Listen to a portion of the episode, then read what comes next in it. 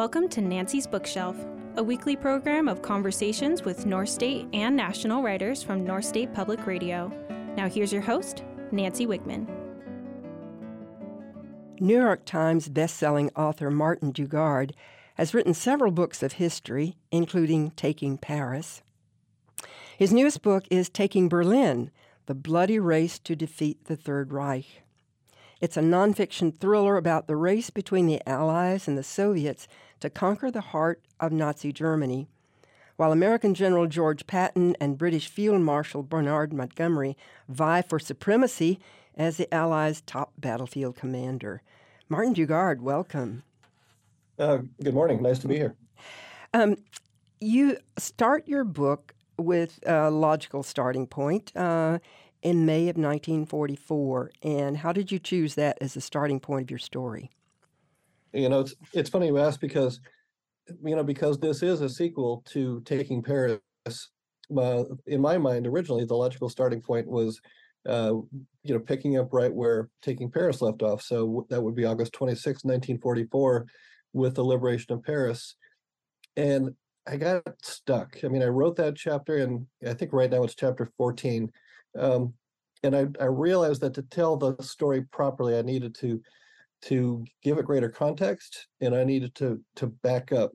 Um, so I went all the way back to May 1944, and you know the moment where there you know this great meeting in London where where they're you know they're about to unveil the uh, the D-Day invasion to all the generals and admirals involved, but in which which meant that basically to, to get from there to Paris there were you know 13 chapters in between.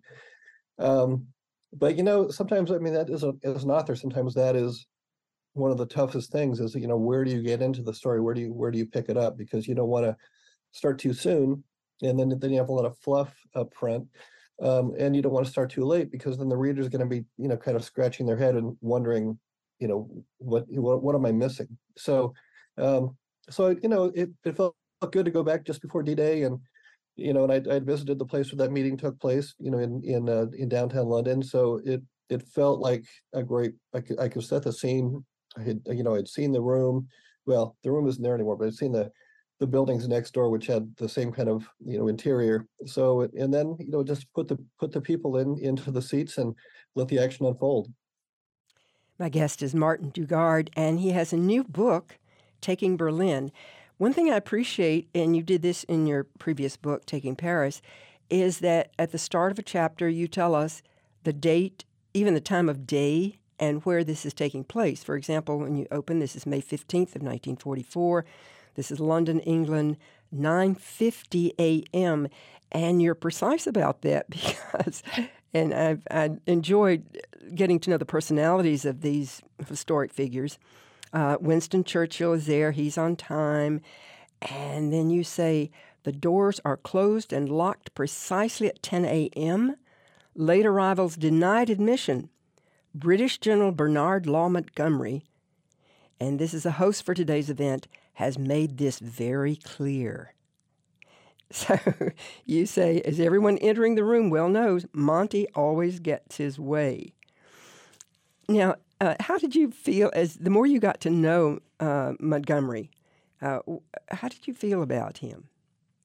Um, I don't know. I'm not a Montgomery fan. I mean, I, am something of an Anglophile, and I, really uh, think a lot of Churchill. But I, you know, I think Montgomery is a little bit persnickety, and uh, you know, frankly, I think his his victory at El Alamein, which was pivotal to his career, and the in the eventual British success in North Africa, was based more on you know, uh, hacking the German Enigma codes rather than any great generalship on Montgomery's behalf, which I'm sure will infuriate all the Montgomery people out there.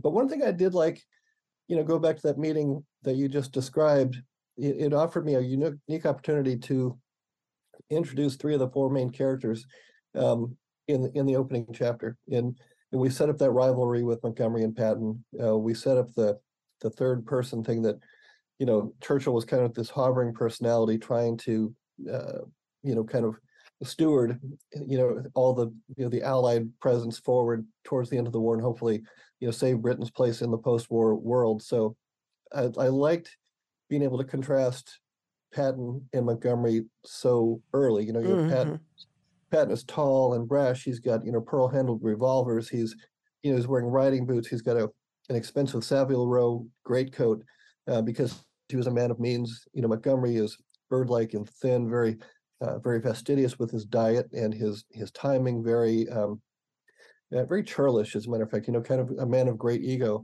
uh, which Patton was too. So you put them in the same room, you, you set up that, that that drama, which which is fun to watch it unfold. So you open with an operation that we have all heard of, and many Americans have visited the beaches at Normandy. What should we know about Normandy as we proceed as you proceed with your story?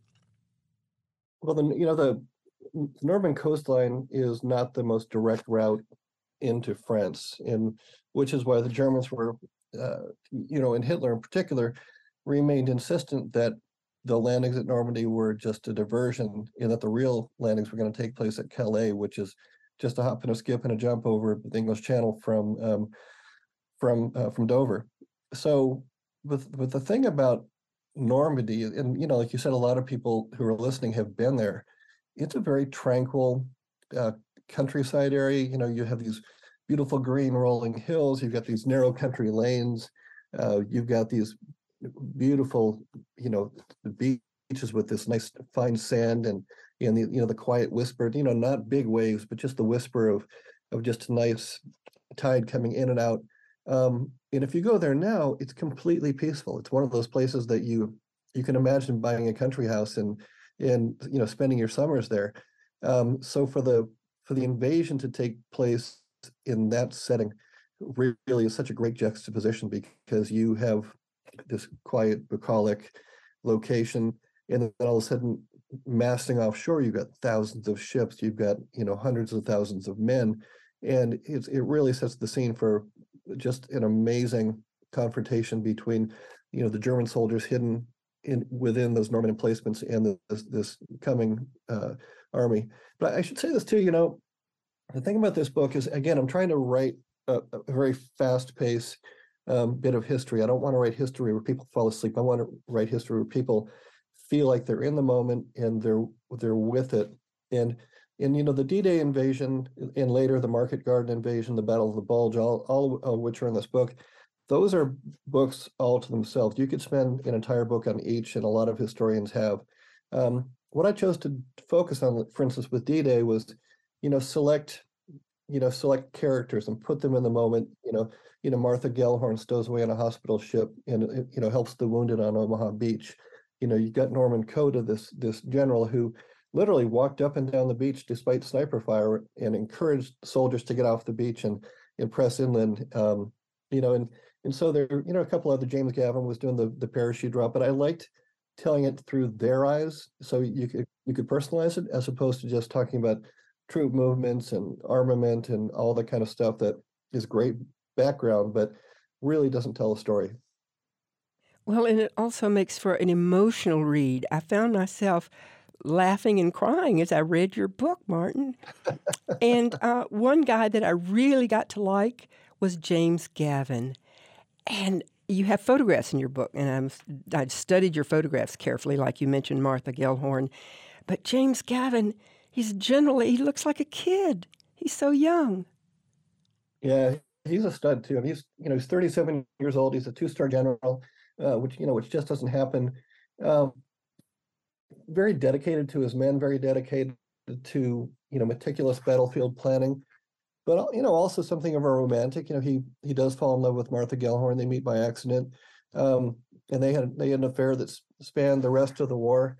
You know, an interesting story about that. You know, is when you write history like that, like you mentioned with with the timestamp at the start of every chapter, it's really important to me to know um, when precise dates and precise times. And you know, the a lot of Gellhorn's um, biographers will will talk about an affair between her and Gavin, but I wanted to find like when did they meet? You know, at what point did they literally come face to face? We know that, for instance, she was arrested by military police uh, for being a spy and brought to Gavin, who didn't really know what to do with her. He, he kind of let her go. But um, I wanted to find, I couldn't find the exact date. Nobody seemed, everybody kind of danced around it in their research. And then, you know, solely through a quirk of, you know, or a blessing, whatever you want to call it. Um, just as I was wrapping up the book, I got a an, an email from uh, the Gavin family who had, were for the first time ever publishing his wartime journals, which he which he wrote on a typewriter, you know, hunt and pecked every day from the battlefield. And he kept them throughout the war.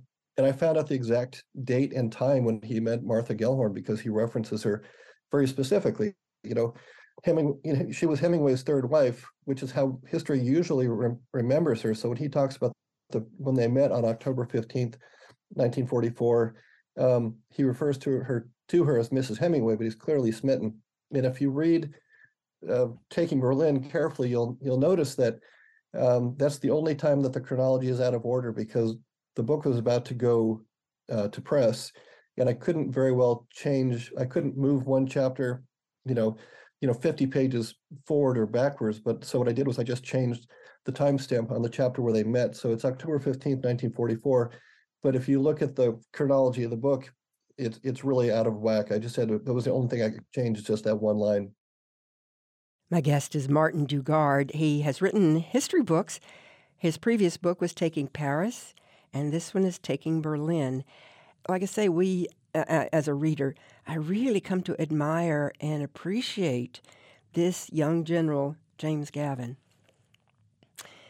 So we um, are familiar, most if we know anything at all about World War II, we're familiar with um, D Day. But there are other uh, significant operations that people may not be familiar with. For example, what role did Operation Bagration play? B A G R A T I O N, people who aren't familiar. Well, that's the thing. You know, Operation Bagration, D Day was enormous. I mean, you know, the people who were there who witnessed it, you read their comments, and they could not, they were staggered by the, you know, but the size and scale of the operation, you know, the, like I mentioned before, not just the thousands of ships and the, you know, the men, but all the material that was being offloaded, Oh, all yeah. the all the shelling that was taking place, all the airplanes in the sky above. I mean, That was my reaction when I went to the Normandy beaches. Oh my gosh, what you were just describing. But excuse me, go ahead. no. I mean, it, it, it- just for that reason. I mean, it's just it's one of those things when you re- really try to imagine it, it, it it beggars description.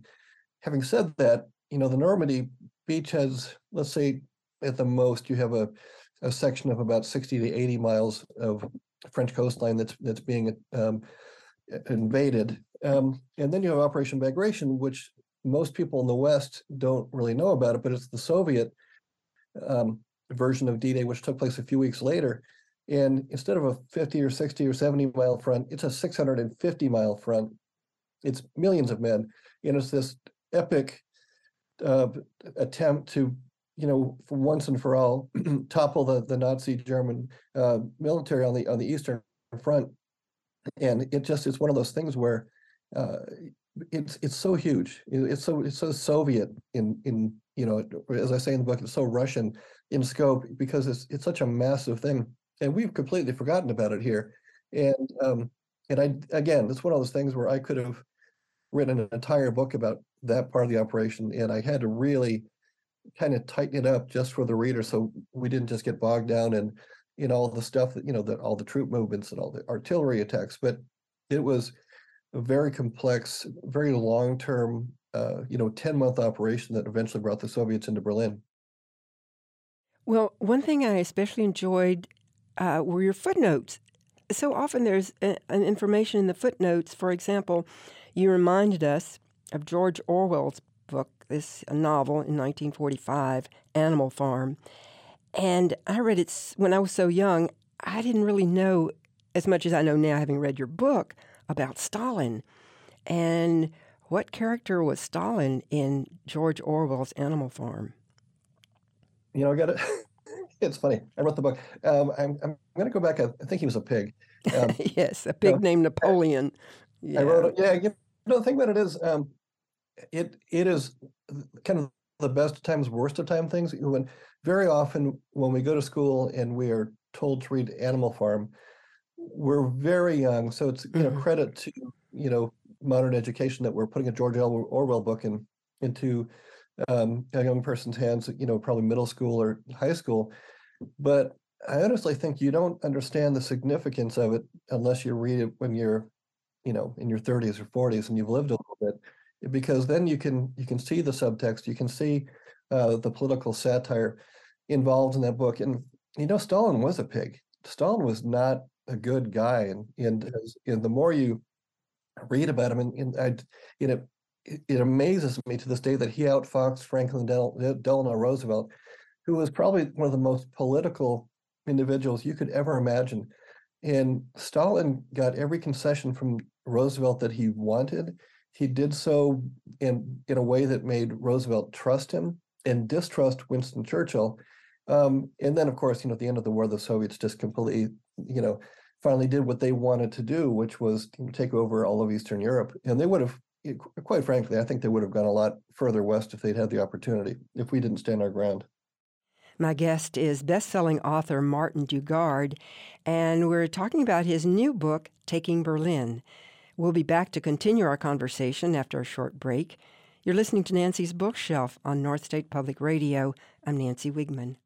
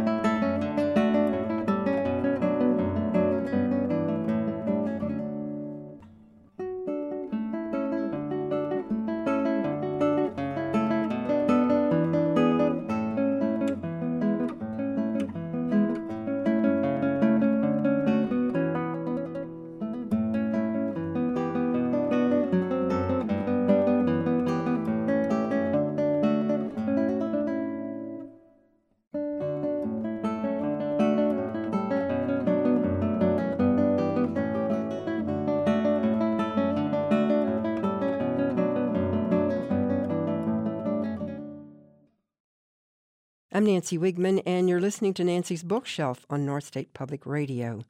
I'm back with my guest, best-selling author Martin Dugard, who has a sequel to his book Taking Paris.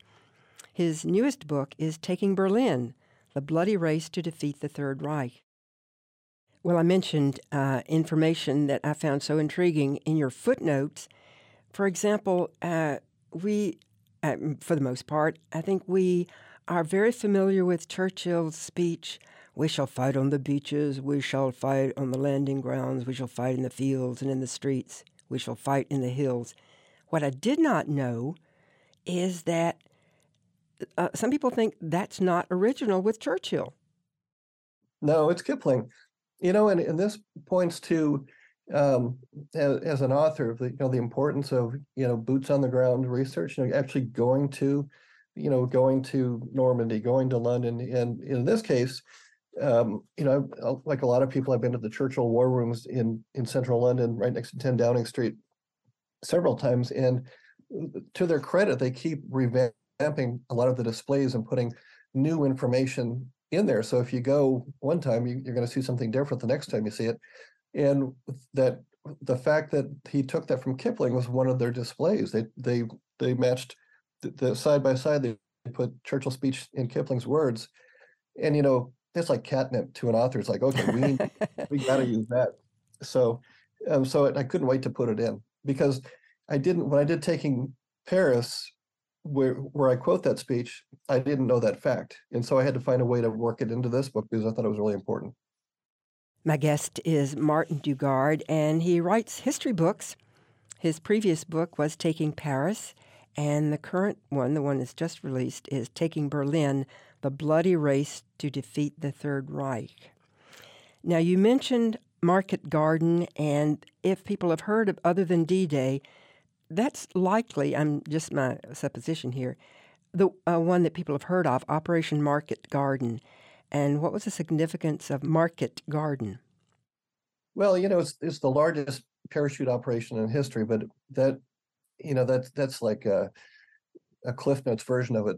Basically it was an it was an attempt to leapfrog over the german lines and put uh, allied troops in germany through this massive parachute drops. And um, and i knew of it previously from a great but at the same time confusing movie that i saw back in, in the 70s or 80s i think um, a bridge too far. And all these stars in it you know sean connery and uh, you know, all the Robert Redford. And I didn't, it's such a complex battle. So to put it in a movie is still action packed, but at the same time, you got to kind of take a step back and, and, you know, look at the big picture of it. And so basically it was real simple. They, they dropped all these parachute troops and they had to take a series of bridges in, in the, in Holland and hold those bridges. Meanwhile, the British armor were going to race up this country road, you know, and take, you know, all the stuff that all the bridges that were being held by the by the parachute guys. Uh, in between were all the the German troops, and the, so the armor would would come in, wipe out the German troops, connect the dots with all these bridges, and then finally the last bridge would be the bridge at Arnhem, which would be the where you crossed over into Germany. And that term, a bridge too far, was coined by Robert Boyd Browning, one of the British generals, who basically thought it was a little bit too ambitious. It was, a, you know, Montgomery led this one. Uh, it was planned in basically a week, and you know, D-Day took, you know, years or a year, you know, and then all of a sudden you have this this massive thing with, you need airplanes, you need men, you need tanks, you need parachutes, and you know, ultimately, the the the men who did land at Arnhem and tried to hold that bridge were almost wiped out. There were ten thousand who landed Polish and British paratroopers, and only 2,500 came home. Um, but for me, again, you go back to Gavin. Gavin led, uh, General Gavin led the Amer- American portion of the 82nd Airborne portion of that, which was the bridge at Nijmegen and at Grave.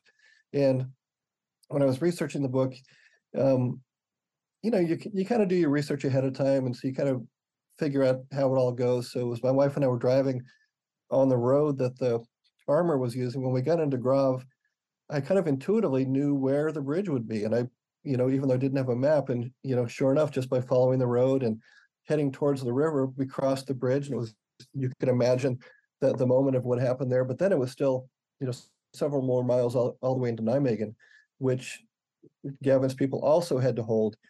And the problem with Nijmegen is the Germans had some of the most elite troops stationed there. And so to get across the other side of the river and try to take the bridge from the far side was what uh, Gavin tried to do. He sent a small group of 82nd Airborne across the river, paddling in these little flimsy collapsible boats, and almost half of them were you know, brutally destroyed by the German army, and, and, those that made it to the other side, you know, sought vengeance in a way. But the thing about it was, you know, if you watch a bridge too far, Robert Redford plays the character who leads these men, and and just like when I found the the, the bridge at um, the Grove over the oh, anyway, uh, when I got to Nijmegen, I kind of I knew where the crossing took place just from my previous research, and we kind of rode around, and you know, sure enough, I found a monument that marked that as the spot, you know, and now it's the the site of a CrossFit gym, you know, which is kind of interesting.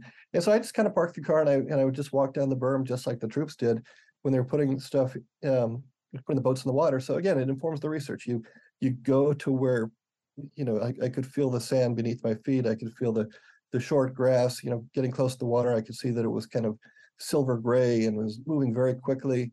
But then you imagine these guys putting these boats in these water because there is no protective cover, no trees, no shrubs, no nothing. They were basically putting these boats in the water and paddling across, you know, completely exposed to enemy fire. I, I couldn't even imagine the courage of what they did. Well, I have a close friend who is an 82nd Airborne, and so I would read the sections of your book to him because I was especially interested in the role that the 82nd Airborne played in your story. So thank you for including that. And um, again, that's part of why I came to admire and like James Gavin, this young general who was um, with the 82nd Airborne.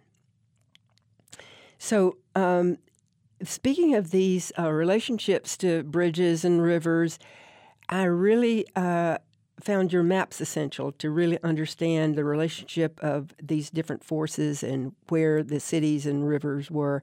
So, thank you for including the maps to help us follow what was going on in these various chapters of your book, Martin. Oh yeah, who who doesn't love a good map? I mean, I, I certainly do. I mean, I the guy who, who does my maps um, in a, to my own disservice, I can't remember his name right now.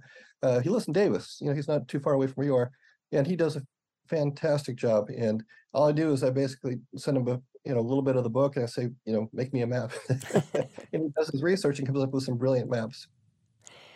Well, uh, I mentioned your footnotes, and there's a place in Belgium that people may not be familiar with, a spa.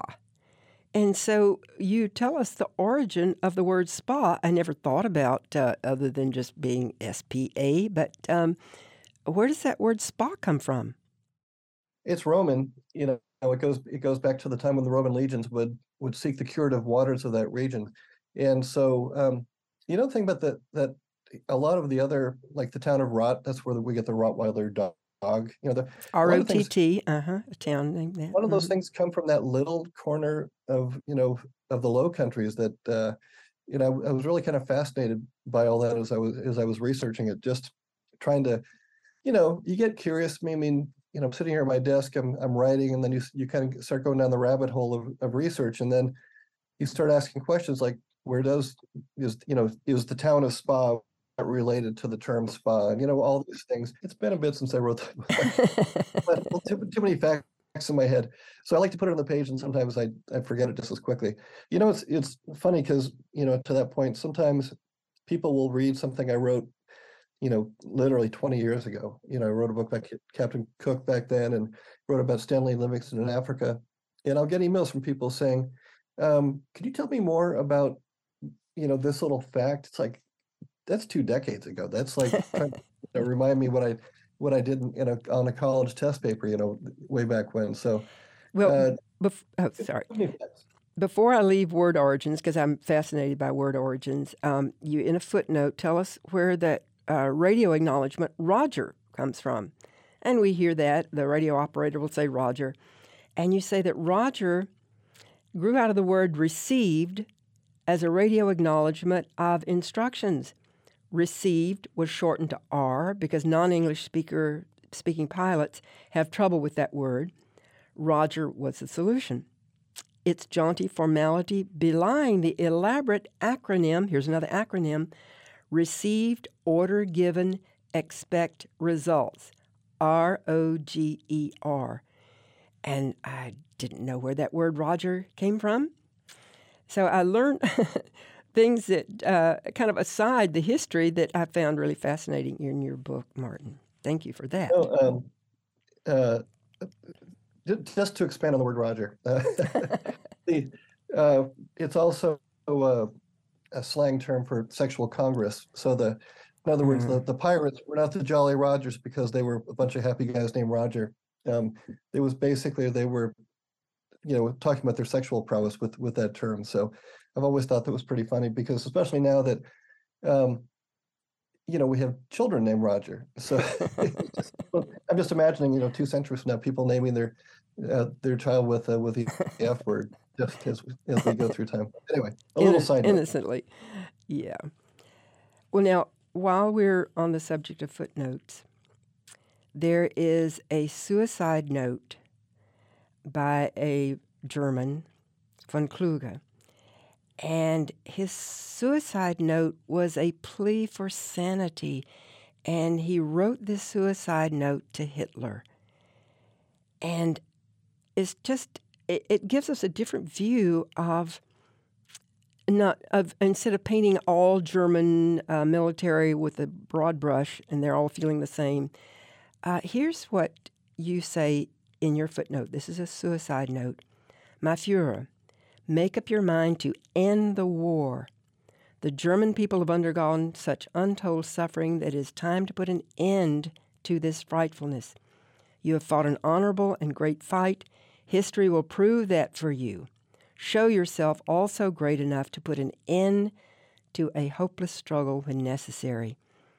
And of course, Hitler ignored that plea from uh, this military uh, von Klug.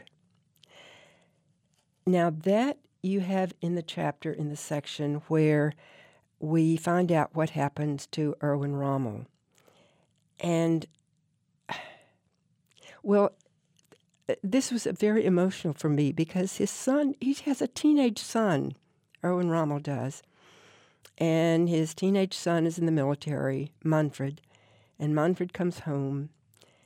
And uh, Erwin Rommel tells his son, At 12 o'clock today, two generals are coming to see me to discuss my future employment. And so that's what he's telling his son. Today will decide what is planned for me, whether a people's court or a new command in the East.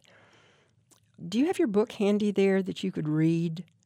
This um, I, I think I see one. I can reach over and grab one. Yeah. Okay. This is on page 195, um, where they're waiting for Hitler's henchmen.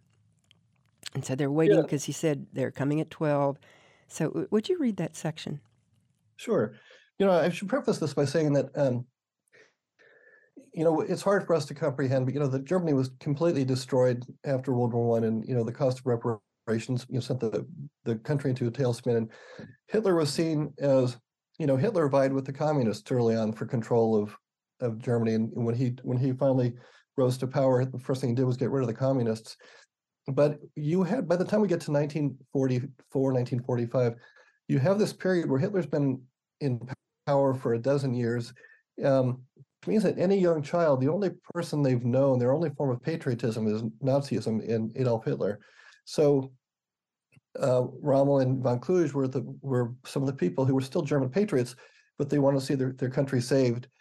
You know, Hitler didn't take this well, of course, and of course there was the plot to try to kill him, in which Rommel was uh, was was implicated. So this is this kind of sets the scene where you know Rommel's given the choice between either um, you know taking taking a suicide pill or suffering a, a state trial, which would have which would have been horrific because what Hitler did with the people who were found guilty was hang them on a meat hook and um, and kill them that way. So here we go. We're we're Well, and not everybody thought that Rommel was going to be in trouble. This longtime friend of um, Rommel said, Hitler will never do anything to you.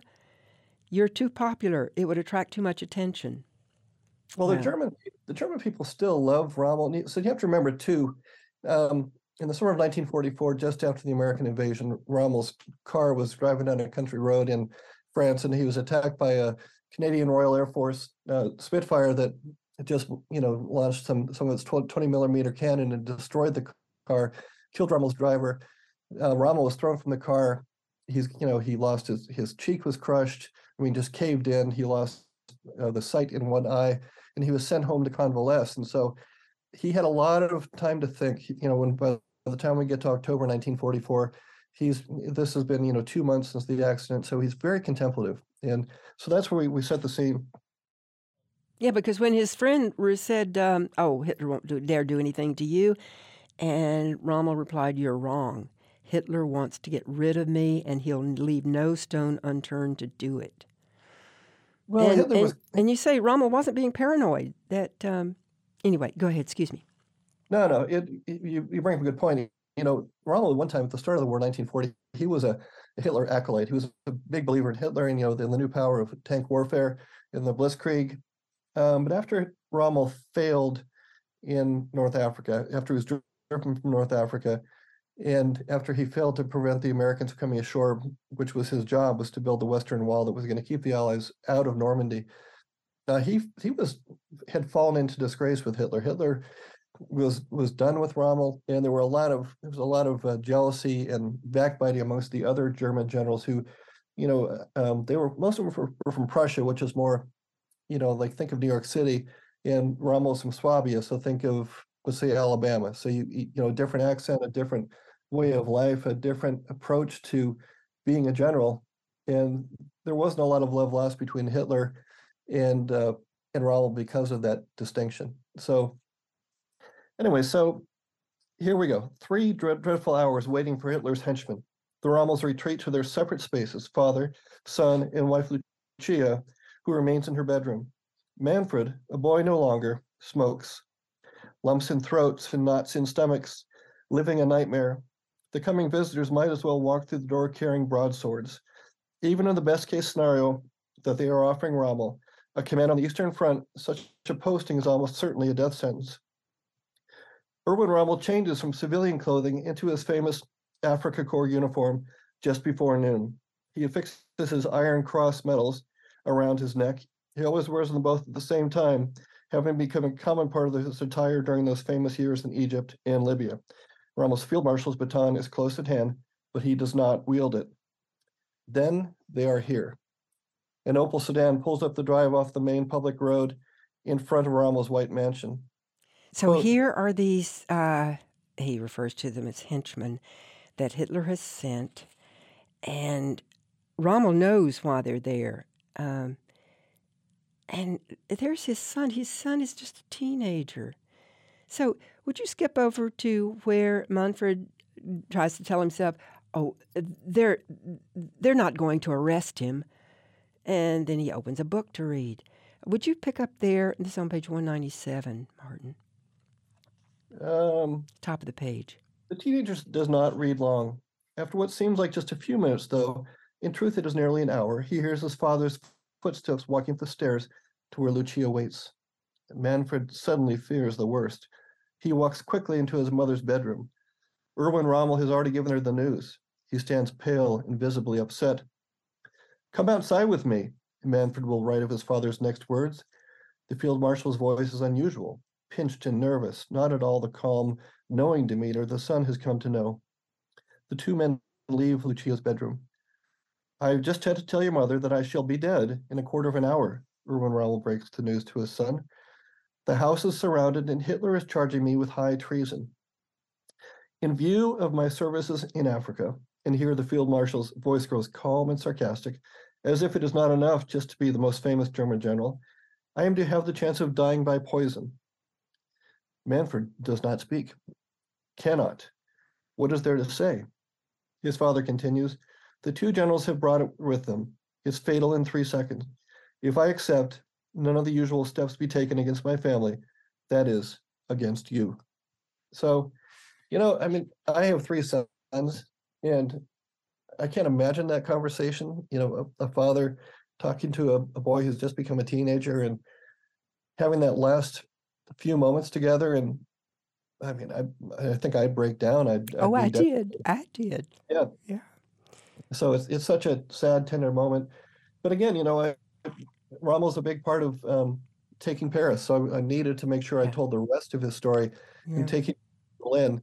And um, you know, it's, it's you know when I when I get I have so many research books. Like my office is just this sea of books. I wonder sometimes how many books it takes to write a book. it takes a lot of books, and um, when I'm done, you know, when I've finished writing about an individual, and I'm pretty sure I'm never going to write about them again because you know, like with Rommel, we just kill him. Um, I take all the books dedicated to that individual. In this case, you know, all my books about Rommel, which you know I've got, you know, had a small pile of them, and I give it to the local friends of the library, just because I, you know, I don't have enough space in my little office.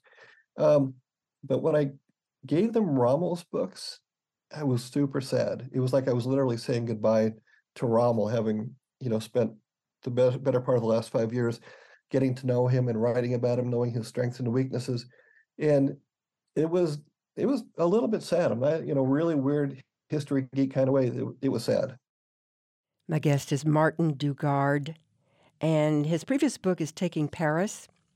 This book is Taking Berlin The Bloody Race to Defeat the Third Reich. You're listening to Nancy's Bookshelf on North State Public Radio. I'm Nancy Wiegman.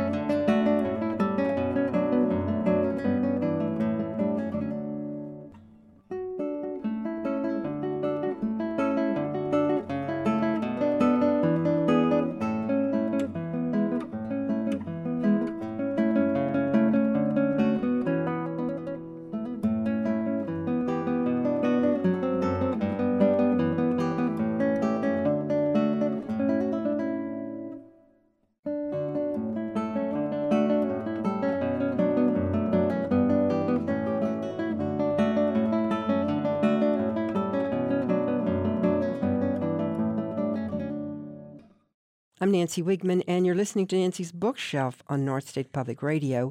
I'm back with my guest, best-selling author Martin Dugard. So we have the personality. We learn more about the personality of Rommel, his son Manfred. but we also learn about the personalities and the interactions of people like Eisenhower and Patton and Monty, the Field Marshal Montgomery. And uh, just as that scene with Manfred and his dad made me cry, there are scenes with Patton that made me laugh. And there must have been scenes that you found humorous in your research, Martin. Man, I loved write about Patton. And I'm like, you know, here's the thing. First of all, anybody who keeps a really good journal is easy to write about because, you know, then you can get inside their thoughts and their At the time and not after the fact. Yeah, you know, and it's not like they're on Oprah, you know, talking about what they're experiencing. It's it's very immediate, and so you can. It's easy to put yourself in the room, in in the scene with that individual. But also think about Patton. You know, you think of military men as being uh, stoic or, you know, or you know, really super macho, and and, and Patton was not those things. He's a very uh, he's a romantic. He's a very uh, compassionate man. He was a great leader of men he was fearless on the battlefield. You like Gavin talks about, you know, he led from the front, unlike Montgomery. Um, but at the same time, he was so mercurial, and so you have, and if you read his words, he's he's very high, he's very low, he's he's lonely, he's angry, you know, and not just angry but furious. And he puts these words on the page in a way that you can tell that he really wanted, he planned on after the war, you know, putting them all in a book you know, because he knew that this was going to be his last war. He was, you know, approaching 60, which at the time was considered a pretty advanced age. And um, yeah, when you write about Patton, it is just, it's a character study. It's so much fun. Well, I enjoyed this uh, scene in Verdun. This is December 19th, 1944. And uh, Eisenhower was just a day away from being promoted to five star general. And Ike opens the meeting but Montgomery wasn't there. Even in that time of the war, he refuses Eisenhower's every summons. So Monty was not going to uh, accede to um, Eisenhower's wishes. So there's a scene after the, the meet this meeting uh, with these generals continues for a couple of hours, and then Eisenhower walks Patton to his jeep, and Eisenhower says, "Funny thing, George, every time I get another star, I get attacked. As both men remember when Eisenhower made full general, North Africa and the tragedy at Kasserine Pass. And then Patton responds, and every time you get attacked, Ike, I have to bail you out. Which is, I love that brash, you know, back and forth. I got to tell you too. Um, it's funny as you you talk about that scene. That I don't know why, but that chapter took me forever to write. I just couldn't get the right um, feel, the right pacing towards it. And it's one of those things that sometimes when you write a book, you know, the words just, you know, come onto the page by themselves. And sometimes you get maybe 50 words a day and you can't, it doesn't sound right or, or it sounds stiff. And then you gotta, you gotta go back and find a way to make it flow with the, with the pace and the rhythm of the rest of the book. And that chapter was one of those chapters. It, it took me we I came to a dead stop for about three weeks. Again, my uh, guest is Martin Dugard, and we uh, are taking a look at his book, Taking Berlin The Bloody Race to Defeat the Third Reich. Now, we've mentioned some of these characters that are larger than life that we've heard of, but there's a character that uh, we have mentioned her, but she doesn't make the history books very much, and she was quite an amazing person. There's a chapter you described her going up in an airplane at night. And uh, wh- who was this person that I'm referring to? you read a review, uh, Martin. No, Martha Gellhorn. I mean, I, you know, it's funny because I, I knew she was Hemingway's wife, but when I originally was looking for the, the three or four characters I wanted to build this narrative around, I wanted Hemingway to be the person, you know, and so because you know he famously liberated Paris, or he says he liberated Paris. He liberated the Barthes Hotel, um, and you know, and by the way, you know, I'm a I'm a white American male. I'm, as a writer, I grew up idolizing Ernest Hemingway, just you know, reading his words and trying to trying to you know analyze his process to help my own writing. And I found myself as I tried to research Hemingway to bring him into this, I found myself very disappointed in Hemingway. This was a time when he was trying to uh, he was almost a caricature of himself, and you know, living off of his legacy. And Martin, I had that same reaction that the more I learned about Hemingway, the less of a fan I was. And um, we learn more about him indirectly through this character, Martha Gellhorn. Yeah, I, you know, and I, like I said, you know, you, you get very attached to historical characters because as you read their words and you you follow their actions, you really come to know them uh, as you would a, a very good friend. And Gellhorn just became one of those people that I had her in the opening with uh, with stowing away on that hospital ship, you know, to Omaha Beach, and that was really all I knew about her. And then I because she at one time had credentials as a journalist, but yeah, she had credentials, and they got taken away, and she. but that didn't stop her. just fearless. I mean, you talk about moxie. You talk about not accepting the fact that you know you're a you're a woman in a man's world, and and she you know and you know she was profane. You know she could she could drink with with the guys. She she was flirtatious. You know, and she was an attractive woman. She you just mentioned the way she dressed was like a, a woman and and I think maybe that also helped her to get in through the back door, so to speak, in a lot of cases. I think so. You know, as a writer too, um, I like I like to write a book that everybody might be interested in reading. And I think if you don't have a strong woman in a history book, you're basically saying that your audience is just a bunch of dudes. And mm-hmm. you know, mm-hmm. like with Virginia Hall and Taking Paris, the woman with one leg who was a spy. Oh my gosh, yes, uh, I remember her. Yes. She was fantastic. And I wanted, you know, when Gil Gellhorn to me, I mean, she wasn't a spy, but she was everywhere. I mean, she, like you said, she was, she took flights with bomber crews. You know, she was, she was at Market Garden. She was in Rome. You know, she she describes some of her descriptions of the dead in the aftermath of a oh battle. Oh my gosh, yeah, are so amazing. So I've got to say, last time um, I was in London a few months ago. Uh, my wife and I went for a walk, and she said, "Where are we going?" I said, "We're going to go to Chelsea because this is where Martha Gellhorn bought her flat." And I just wanted to go, you know, make a pilgrimage and you know, you know, visit the site because that's also also where she eventually killed herself um, decades later. And sure enough, you know, we went to her the place that she lived. There's one of those blue plaques that you see in London on the outside of the house saying that Martha Gellhorn used to live there. And it was raining, so we just sat down on her porch out of the rain. You know, and the guy who actually lives there now came came home, and he gave us a look. I said, "Oh, hey man, we're just trying to get out of the rain." He goes, "I completely understand." so he was cool with it. But again, it's like the Rommel thing was kind of communing with Martha Gellhorn. And I have to say this too. I, you know, I'm not above reading Amazon reviews, and some some guy was saying, "I don't want to read about Martha Gellhorn." It's like, why wouldn't you? I mean, yeah, we, we we have everybody else. We have Patton, we have Rommel, we've got Churchill, we've got Gavin, we've got action, action, action.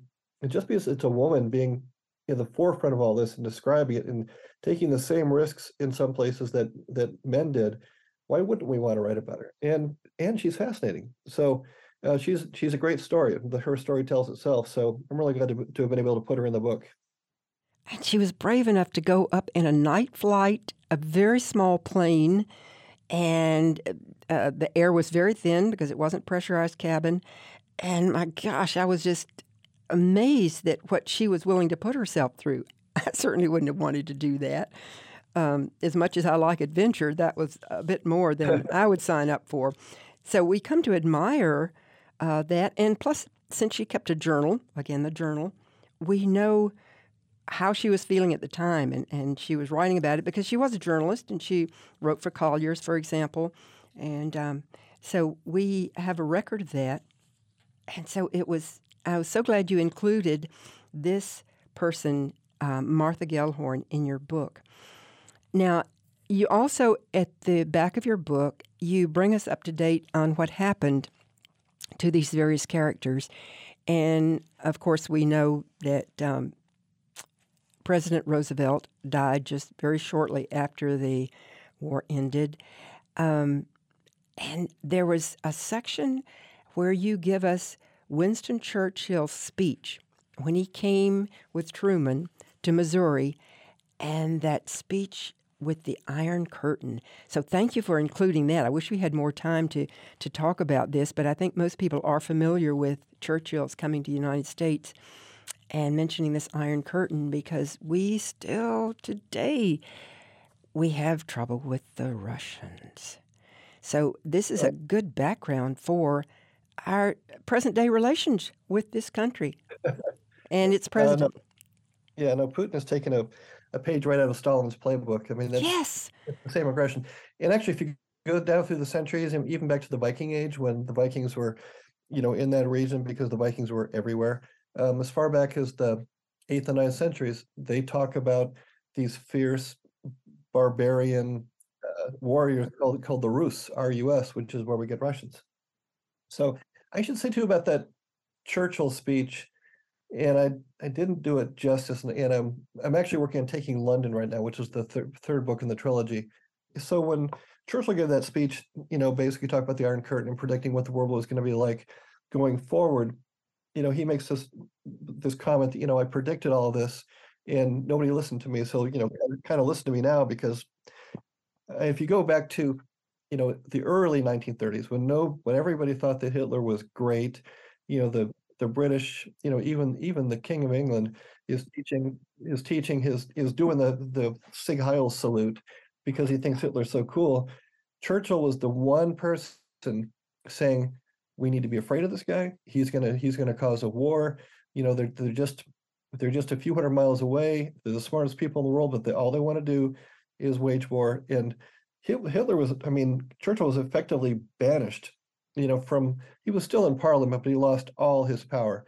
So between 1931 and in 1939, when he came, when he came back into power, he was seen as this Jeremiah type, you know, walking in the wilderness individual. Everybody wanted to talk about peace and prosperity, and Churchill was saying, war is coming. And people, because it was such an unpopular message, he he became a, a subject of scorn and ridicule and well, so, uh, book in that. I think people will learn a lot, get insights from reading your new book, Martin. Let me tell people again the name of your new book is Taking Berlin The Bloody Race to Defeat the Third Reich. The author is Martin Dugard. Thank you, Martin. Hey, thanks for having me. It was fantastic. Really appreciate it.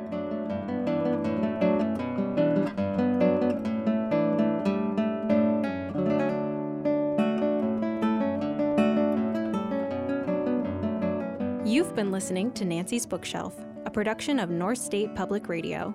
You can find this and other episodes of Nancy's Bookshelf on our website, mynspr.org.